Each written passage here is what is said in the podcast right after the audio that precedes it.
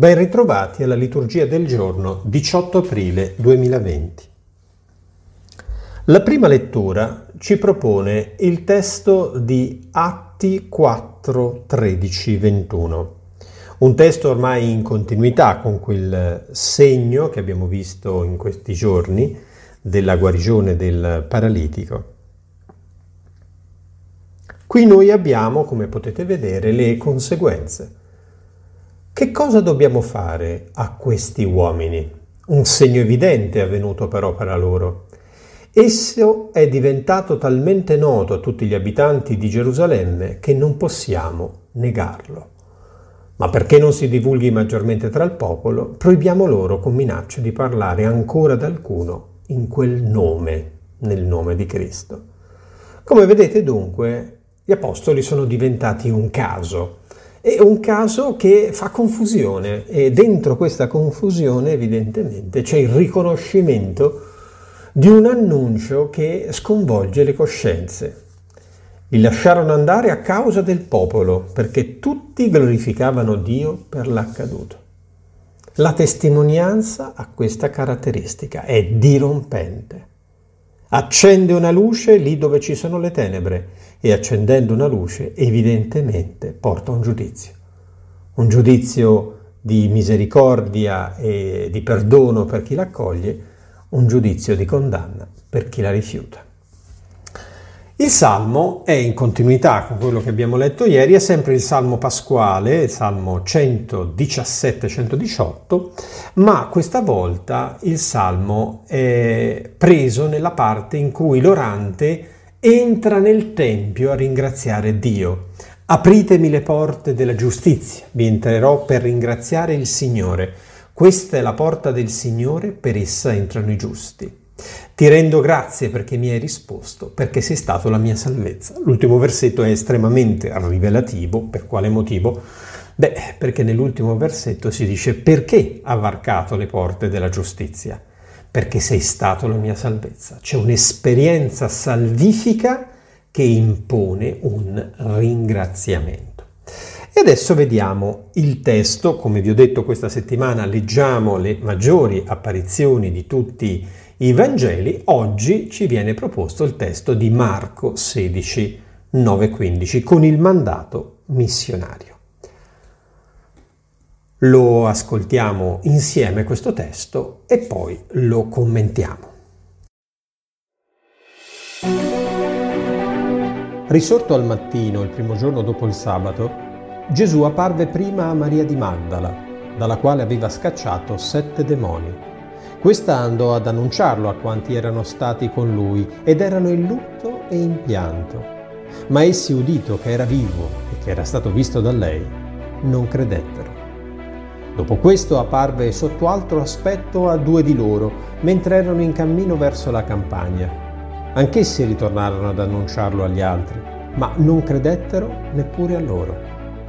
Alla fine apparve agli undici, mentre erano a tavola e li rimproverò per la loro incredulità e durezza di cuore, perché non avevano creduto a quelli che lo avevano visto risorto. E disse loro, andate in tutto il mondo e proclamate il Vangelo a ogni creatura.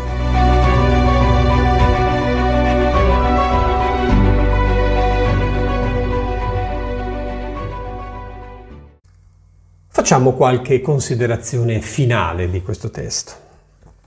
Prima di tutto, notiamo quale colpa hanno commesso gli apostoli?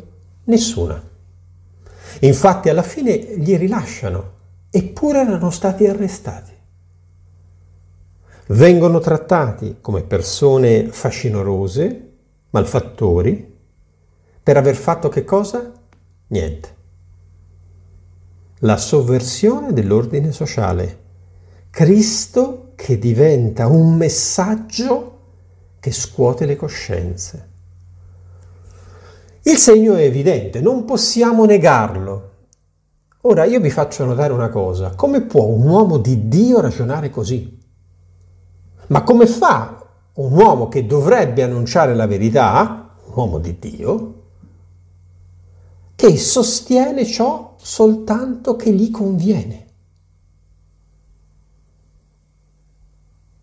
capite che in questo modo non sarà mai possibile sostenere una verità, perché ci potranno essere dei passaggi nei quali evidentemente non c'è tanta convenienza, vedi gli apostoli, a sostenere la causa di Cristo. Ma la domanda è, se è Dio il Signore, bisogna seguire Lui, no? Sia che convenga, sia che non convenga.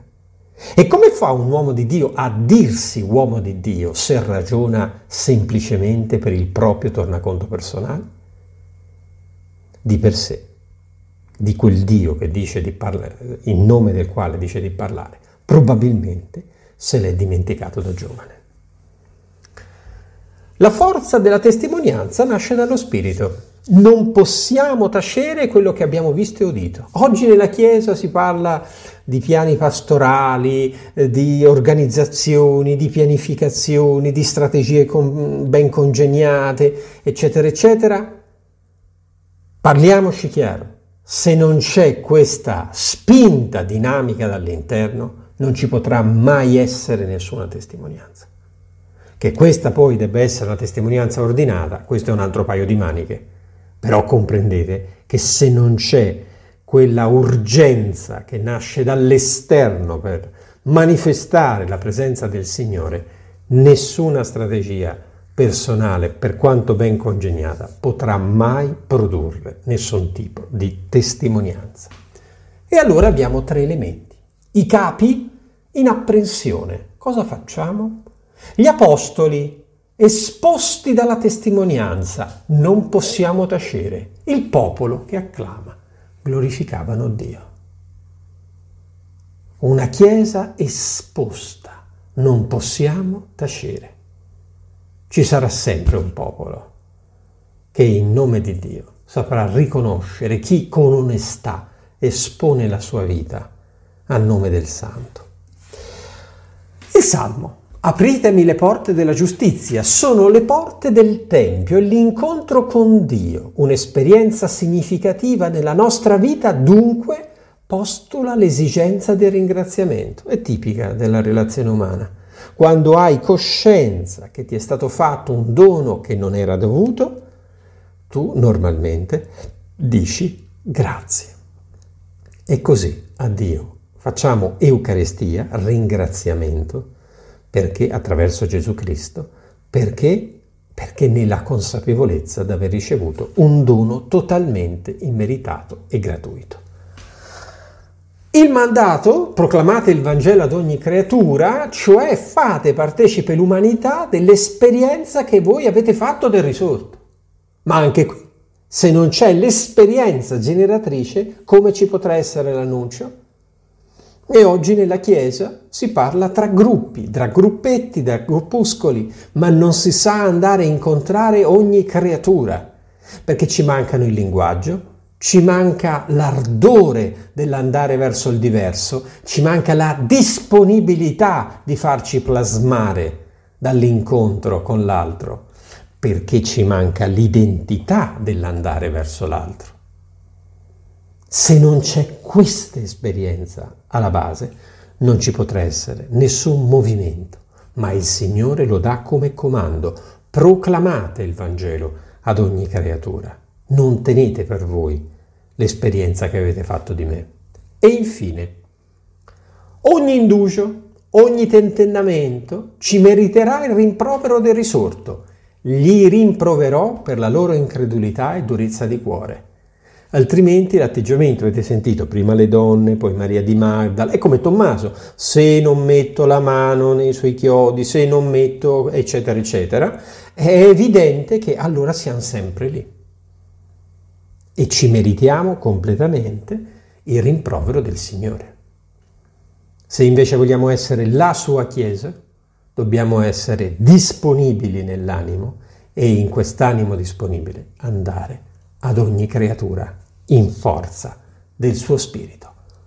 Buona giornata.